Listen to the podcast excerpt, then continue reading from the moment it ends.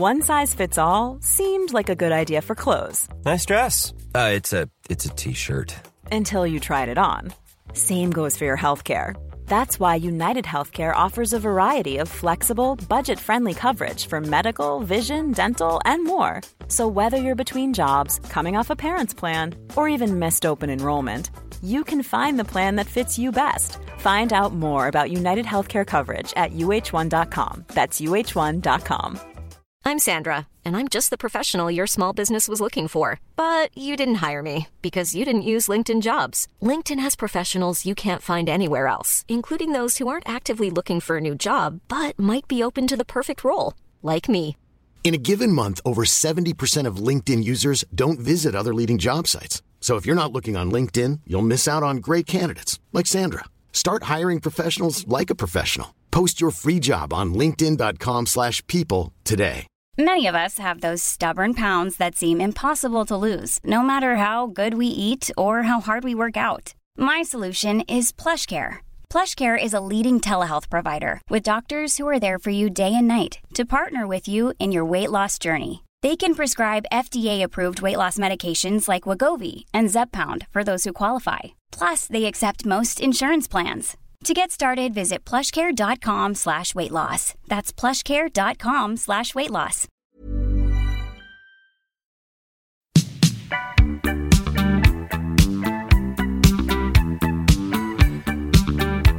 Welcome to the Capital Club podcast. This episode is brought to you by Excelsior Capital, an investment platform focused on democratizing private equity by providing individuals access to direct opportunities.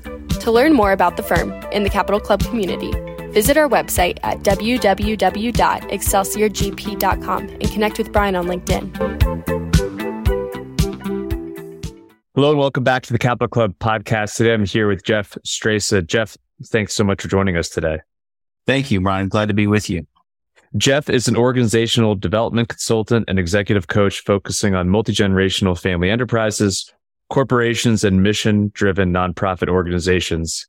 He has more than 25 years of experience working across industries in the areas of leadership development, organizational effectiveness, and family dynamics. And Jeff, if you don't mind, I want to highlight especially leadership development. I know you've been focused on that in particular, but if you could give us a bit of your background and talk more about kind of the focus that you have today. Sure. So my background began as a clinical therapist. I was really focused on family systems and family dynamics. And early in my career, I moved into business and industry. And so I brought that platform skill of family systems and coaching into organizational development, primarily tethered to a university here in Dallas, Southern Methodist University, SMU, where I was the chief HR officer and, and I'm still an, an adjunct faculty member in the business school teaching courses on leadership. I did a stint in the multifamily office space as a chief learning officer. And my role was focused about half the time developing the advisor role by developing the client facing professionals. And the other half the time I worked alongside the advisors developing family learning strategies, working on succession and beneficiary prep. Yeah, such an interesting background and so germane to the conversations I'm hearing behind the scenes these days with most of the families I interact with. I was at a conference two weeks ago now up in Louisville and every family I talked to, whether or not they were purely a financial family, they still had an operating company, are all wrestling with this leadership development concept because this maturing generational demographic shift between baby boomers and either Gen Z or millennial is happening in real time right now. And everyone's very focused on making sure that that next generation has those skills.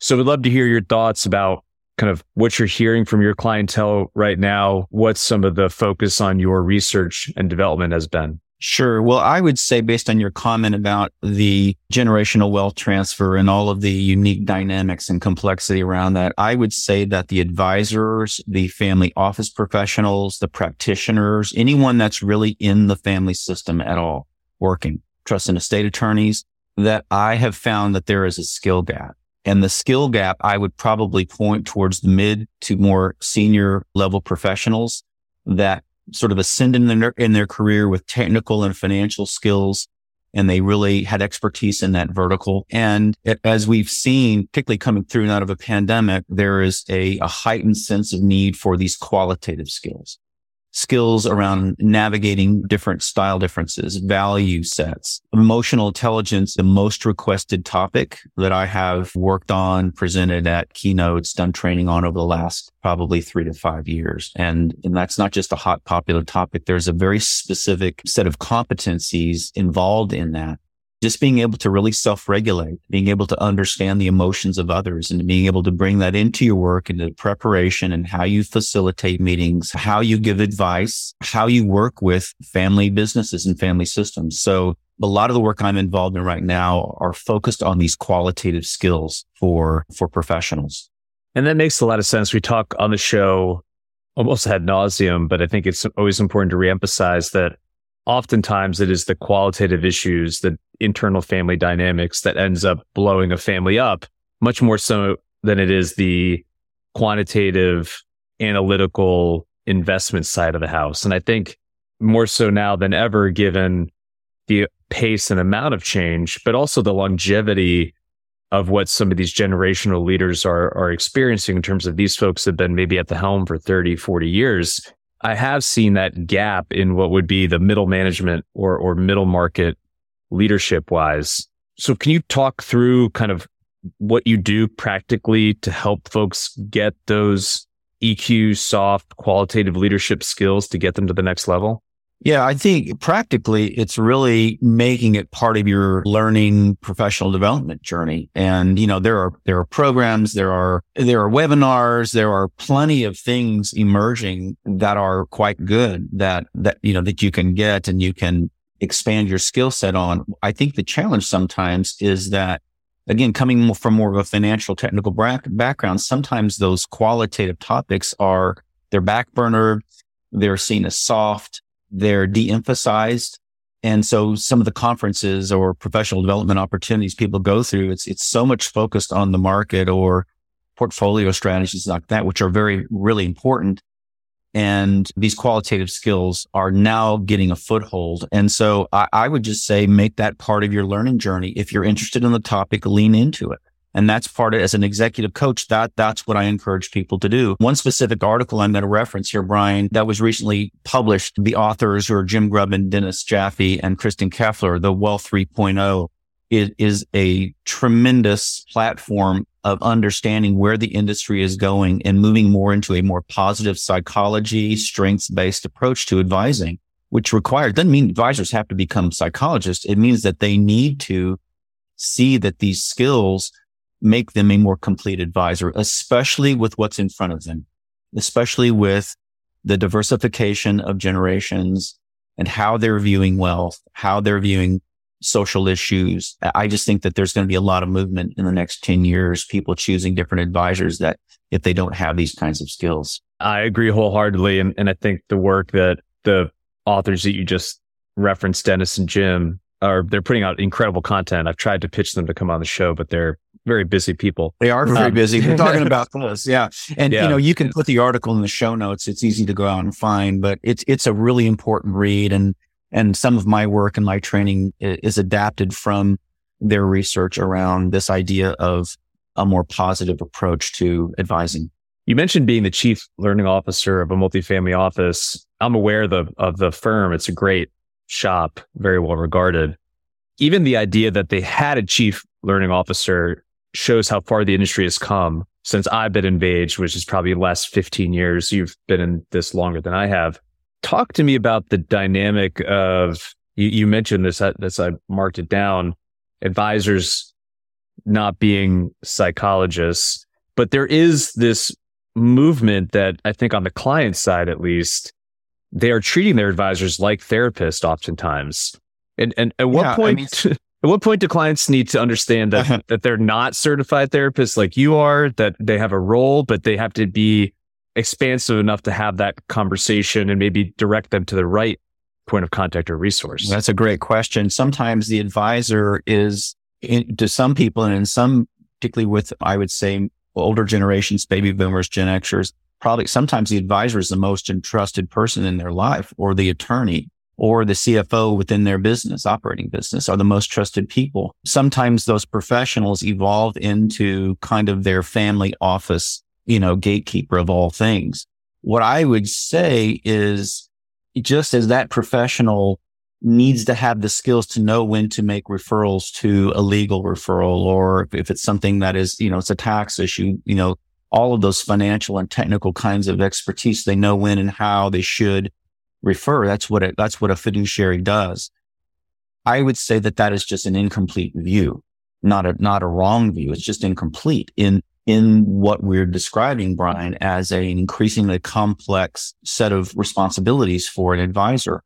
So I would think the advisor of the future has the skills to know when and how to refer on this continuing of, of communication and family dynamics and mental, mental health. It's just another tool in their toolkit so that they can say, Oh, you know, I know somebody who I really trust who has these skills. He or she can determine whether you need executive coaching, whether you need family therapy, whether it's an addiction issue, whether, because in the past, what I've seen, unfortunately, is sometimes advisors, they're, they're head down.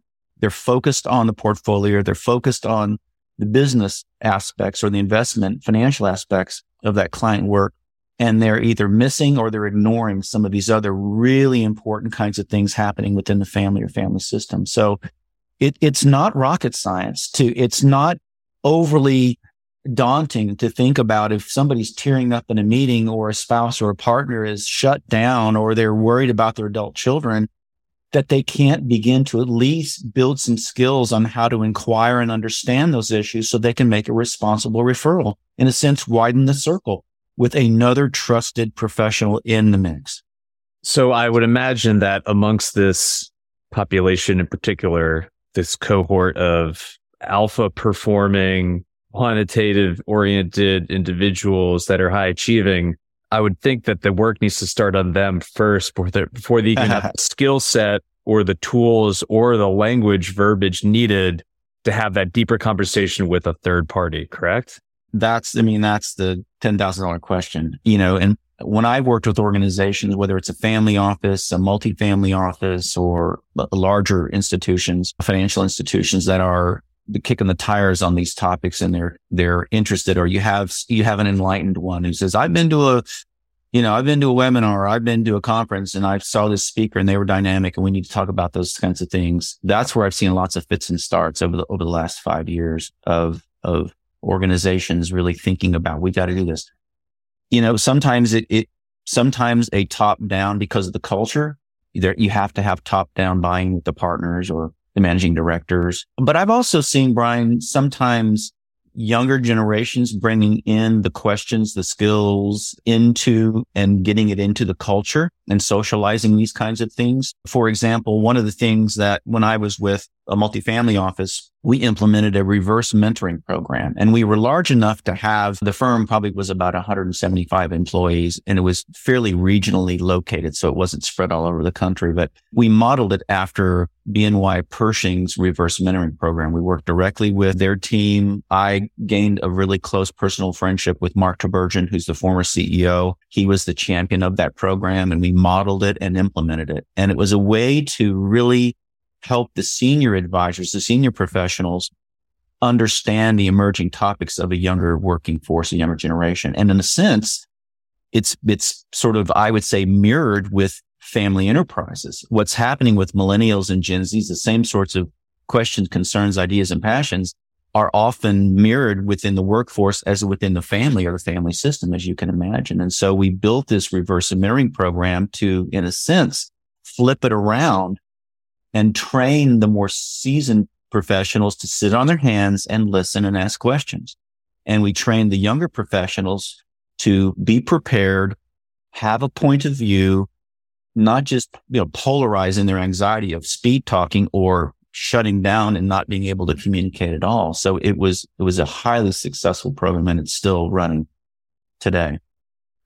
And uh, I know you're no longer with that organization, but do you think performance tracked in terms of, you think there was a correlation there? Absolutely. Between, yeah. there, there's, uh, there's absolute metrics and I'm still have great relationship with the firm and, and still do some consulting with the firm. They absolutely have metrics that show retention. They show people that went through the program were high potentials for promotion. And so, the, you know, those that, you know, so that was a talent management strategy. That was a part of my role to come up with these kinds of talent management strategies. But what I think it, what I think it addresses is I think it addresses that you don't have to take a traditional paradigm of you have an enlightened person who wants some training. They have to come back to the firm or the office and they have to have the authority to, to say, we're going to commit these resources and these dates to do it.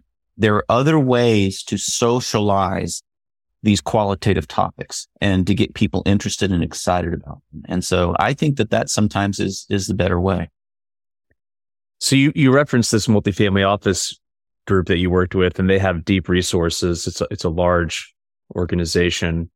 Not everybody has the ability to have an internal initiative like this, right? So if you're a, a family office or a private business owner or just an ultra high net worth individual, what are the resources? What, what, what is the, the right way, best practices in your opinion to start this conversation and, and to have this leadership development process begin within your, within your organization?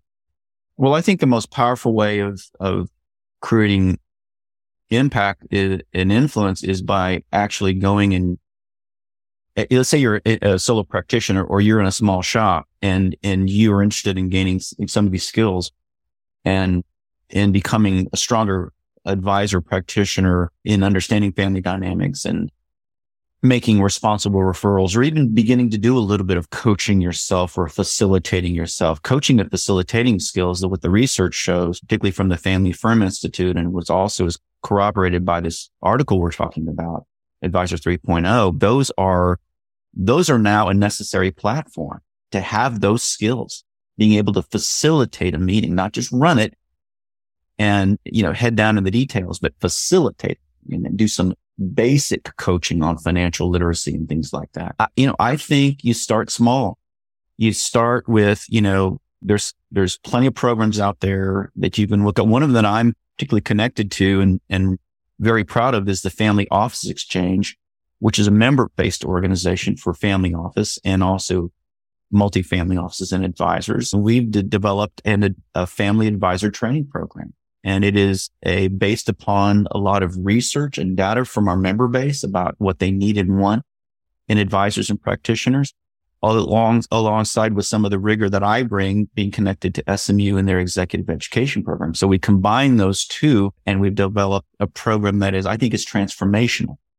It builds upon the good skills and the knowledge of kind of a mid-career, later career professional, and it puts them into maybe a better, I would say, better quarterback kind of a quarterback school of being able to run, run client engagements and being able to coach people that are on their team more effectively. So clearly there's more appetite. This is a conversation happening at a higher frequency internally, but are you still meeting at times resistance of doing this type of training with some of the older generations? Sure. I mean, that comes with the territory. I mean, think about any, anybody that's really skilled in their profession. When you gain enough credibility as a professional, but you also have the emotional intelligence to know how to connect with, disarm the skepticism uh, of someone. We're able to understand what their concern, fears, hesitations, stereotypes are about. And you're able to kind of really connect with them and show them the value proposition of this kind of training, this kind of development then, you know, sometimes you just have to move the needle with somebody, especially if they're a gatekeeper and they really have some skepticism or they really, you know, you know, when things are good and, and when margins are great, then they'll, oh yeah, let's do training. But, you know, when the market's down or when, you know, those are the organizations that I think are in the future are going to have a hard time keeping and growing talent because increasingly that's what the research is showing in the landscape is that you have to develop your people and you have to develop your people holistically. Otherwise, they're going to go find organizations that are going to do it. Want to learn more about investing in alternatives? Take the next step by joining the Capital Club, an affinity peer to peer network of industry professionals organized by Excelsior Capital. You'll gain access to exclusive alternative investment opportunities, premium content and education, private events, and more Visit excelsiorgp.com slash capital club podcast for more information and to sign up today. So I want to talk about kind of wealth and wellness. The two terms are really being intertwined oftentimes in a lot of these organizations or these conversations happening behind doors. How do you assess whether or not, let's call it a, a family enterprise or a family office is healthy at the time being, or if there's work to be done? Yeah, I think that's a great question, Brian. It's, you know, I think people that do this kind of work like myself who bring psychology and emotional intelligence into the world of, of wealth or wealth management under have seen the dark side of wealth. They've seen when, when, when entitlement and indulgence and, or just a lack of education or lack of awareness derails somebody or, or splinters a family or, you know, you fill in the blank. And that's where I think a lot of the colleagues that I have in, in, in my my profession are very, very passionate about trying to, first of all, equip younger generations to not sort of repeat that, but also equip generations that are still in positions of responsibility and authority to broaden their gaze a little bit and, and see that beneficiary prep is a holistic journey. It's not just about trust and estate. It's not just about, uh, entity taxation. It's not just about those kinds of things. That's just an incomplete view. And that's why family meetings and family governance and, and family consulting and family coaching, those aren't just cottage industries anymore. I think that's mainstream now and it must be mainstream. So even if you're a small shop or you're a single family office practitioner, it's important to connect with organizations like the Family Office Exchange and Family, Family Business Alliance and other nonprofits that are curating best practices best practice approaches to these kinds of wealth transfer challenges. Well, and that's where I wanted to go next was we're not going to get into granular detail because every family is different. You know the adage as well as I do. But if you are listening to this and you know this is a need, where do you start? Like what's step one to get this moving internally? That's a great question. I, as an executive coach, I always say this when someone asks the question, how do I get started or where do I, I think my most clear advice is to lean into the topic. You know, listen, if you were like interested in, oh my gosh, I love that sports car, or I, you know, I love the sweater that guy was wearing, or whatever it is, you're going to go pick up your phone, you're going to Google it, and you're going to lean in, you're going to start researching, right? So if there's something in this podcast today that has stirred your interest, we've already mentioned a couple of articles, we've mentioned a couple of organizations, go lean into it, go research it and go find an entry point that maybe in the near term you can go, I'm going to attend that conference or I'm going to download that podcast or I'm going to, and it'll take you on a learning journey of exploration. Again, it's not overly complicated. It's also not difficult to find out what is credible out there. There's a lot of stuff out there in any discipline that you can imagine, right? But it's not going to be hard for you to find things that are credible that either whether it's an author or a presenter or it's a certification program, whatever it is that is going to sort of fit your career life stage. And, you know, whether it's this fall, you're looking at something or you're planning your kind of 2023 learning development path for, for yourself or others. Um, now's the time to kind of dig in and, and dip your toe in some of this stuff. So that's a broad answer, but that's intentional because I really, that's, that's, I'm putting on kind of my executive coach hat. Otherwise, I don't want to be prescriptive to a broad listening audience, overly prescriptive. Yeah, and, and this is where I'll plug, you know, you mentioned Fox, our family are a member of IPI Campden, organizations like YPO, Tiger 21. Yes. I mean, there's a lot of resources out there. And so that's where, to your point, these peer-to-peer networkings, the, these affinity networking organizations that allow you to tap into resources and just like anything else, do your market research, but then talk to people that you trust and that look like similar to you and what they've done, I think you'll find that it is, there are a lot of resources out there and, you know, you can lean on your peers and your network. And that's, but, but that goes to this point of best practices to have the network in place before, right? It's really hard to do it ad hoc quickly and then have to go execute. And so it's kind of like talking to a law firm the litigator will say, well, you should have done this on the corporate side beforehand. Right. So let's maybe, you know, kind of zoom out a little bit. And when you see really healthy families with good intergenerational relationship dynamics, etc., like what are the characteristics? What are the factors that you see consistently? Yeah. Yeah, I, I like where you're going with this because again, you, you could study kind of a perfect model. I'll talk more about that in a minute of, of, of family enterprises where there are, there are things in place like that and, and others that are either trying to get started or they're trying to back into it. They're, they're solving a problem or there's a crisis or there's a fracture, right? The intervention kind of strategies are always harder and, and that requires more. Remember, we talked about this continuum of sort of therapy and then adult learning and then just sort of, you know, continuing ed credits, you know, that's probably going to lean a little bit more towards practitioners who have more psychological training, therapy backgrounds if it's intervention. I would say for most family enterprises, whether it's 12 people or 100 people, you know, there are some really important proven best practices around family governance and family learning. And those are necessary. And you, on the ones that are thriving, the ones that I've worked in and seen and study and, you know, sort of the hundred year families that have put in these infrastructures in over time, you know, everybody has been baptized in the understanding of family governance, family dynamics, family values. They're all the attorneys, the advisors, the, you know, the people that do training and coaching. They're all singing from the same page. Okay. And so there are lots of professional, financial, technical, legal professionals out there that have really come to understand these qualitative skills and they're working in that space. And so, you know, I, I, one of the things I want to point out is Dennis Jaffe's book, Borrowed for My Grandchildren, his research of interviewing family systems and family enterprises that have been around for hundred years or more, made it into the fifth generation, sixth generation beyond. Those are families to be studied you know, they've had lots of mistakes and lessons learned, but what they've evolved into is something that is, is, is really, really sustainable. And that, that is to be modeled. Yeah.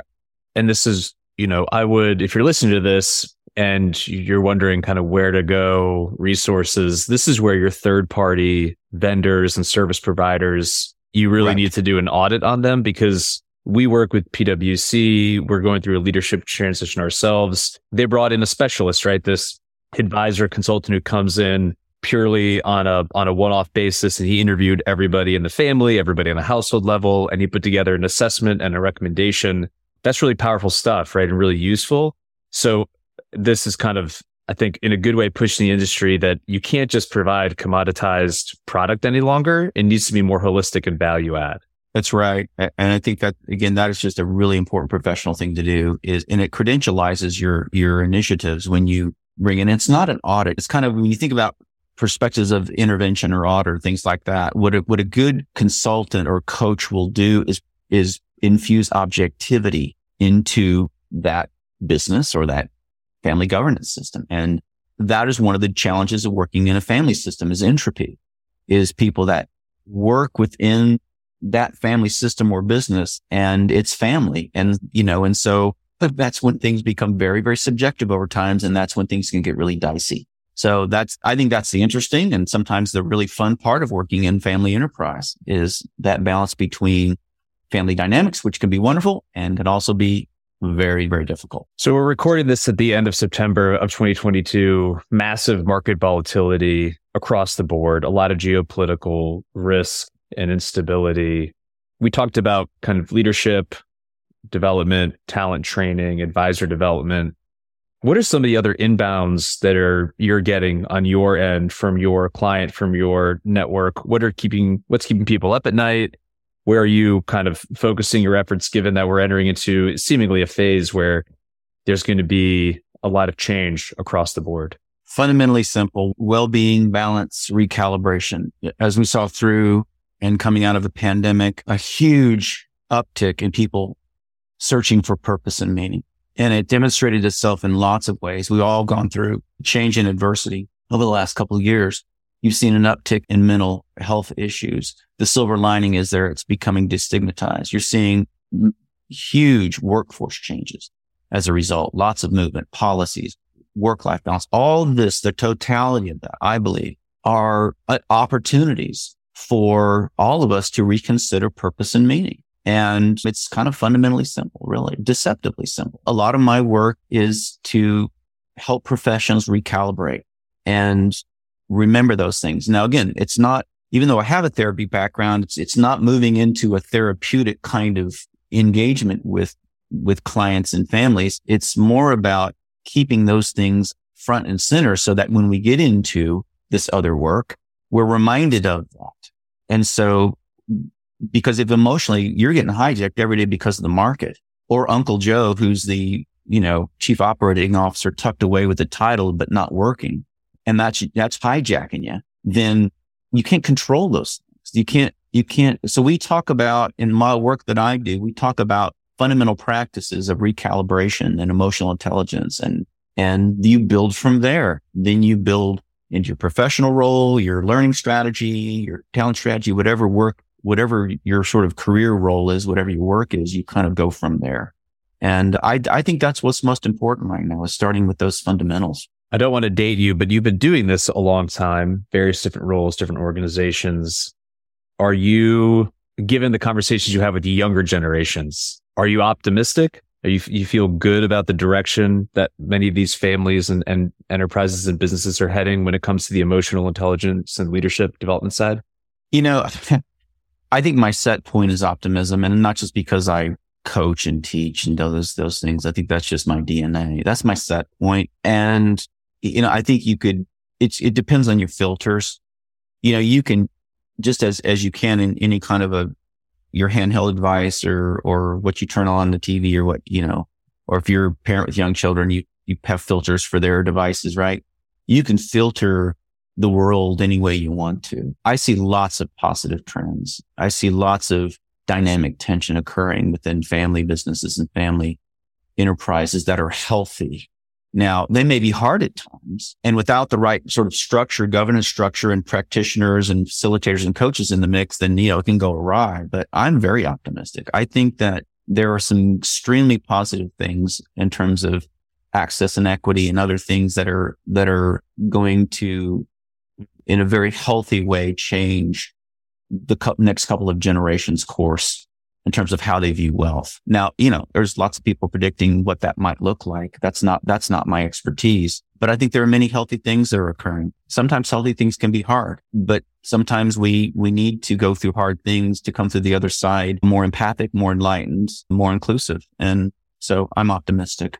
Yeah, I am too. I mean, my wife works at a private high school here in town and I have the opportunity to work with younger people and my father-in-law and some of these my biological parents they're very pessimistic especially given everything happening today. And yeah. I I often push back on their worldview and I say you should hang out with younger people more often because right.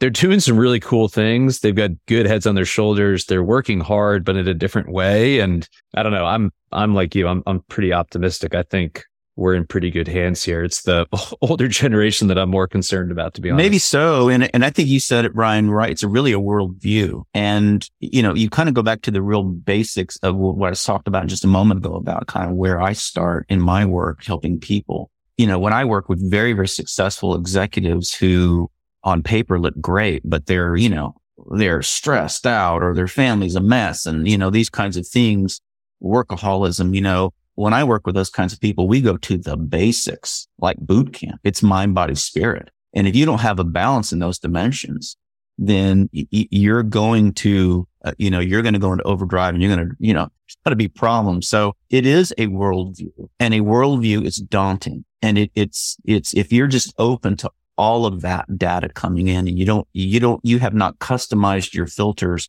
in healthy, productive, balanced kinds of ways, then then yeah, I can understand how people could be pessimistic. So it's a question that I often ask people on the show and I do it unprompted, but especially given your line of work, dealing with, like you said, people who are undergoing stress, maybe a very difficult period of time. Is there something that you do on a daily basis that helps bring you peace and balance to your life? Yeah, thank you. I try to start each, each day with mindfulness. I have a faith perspective. I spend time with my my spouse. That's that's a really important part of our our life, our family life. We have adult children. We're empty nesters now. You know, we're active in our community. We're active in our church. We're, we're, we're active physically and, and the, all those things. And those aren't just kind of, you know, you know, quick little cute lifestyle things I'm mentioning. It's, it's, it sets my filters for what I'm involved in, what I listen to. And, and it's not like I have a head in the sand. I can't watch the news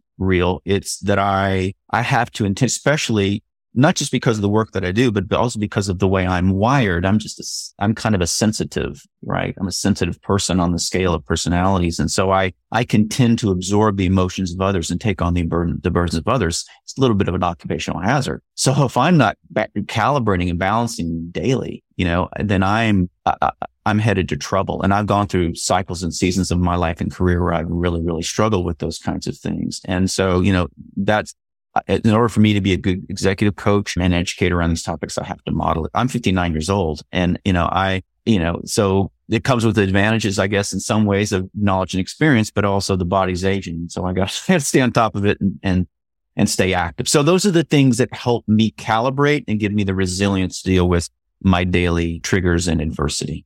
It's great. Thank you for sharing. Jeff, this has been terrific. I want to thank you for the time. Before we went thank live, you, so you said that, yeah, this has been really very insightful. Before we went live, you said you've been busy with keynotes, doing advisory consulting. I think, you know, unfortunately, we're heading into a, a period of volatility where families are going to need your services more than ever.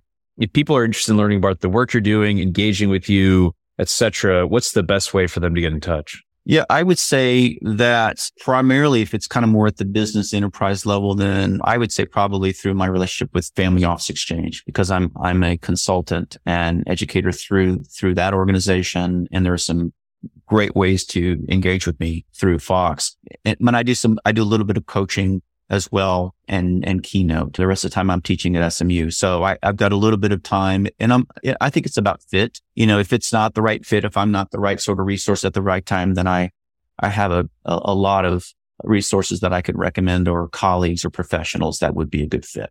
Terrific. Well, Jeff, I want to thank you for coming on and sharing everything with us today. And we'll have to do a follow up episode because I really yeah, I'd love to, this. Brian. Love to come back. Awesome. Well, thank you again for the time and I look forward to staying in touch. All right. Take care. Thank you for joining us for today's episode of the Capital Club. If you enjoyed what you heard in this episode, please like, rate, or leave us a review, and stay tuned for our next episode coming soon.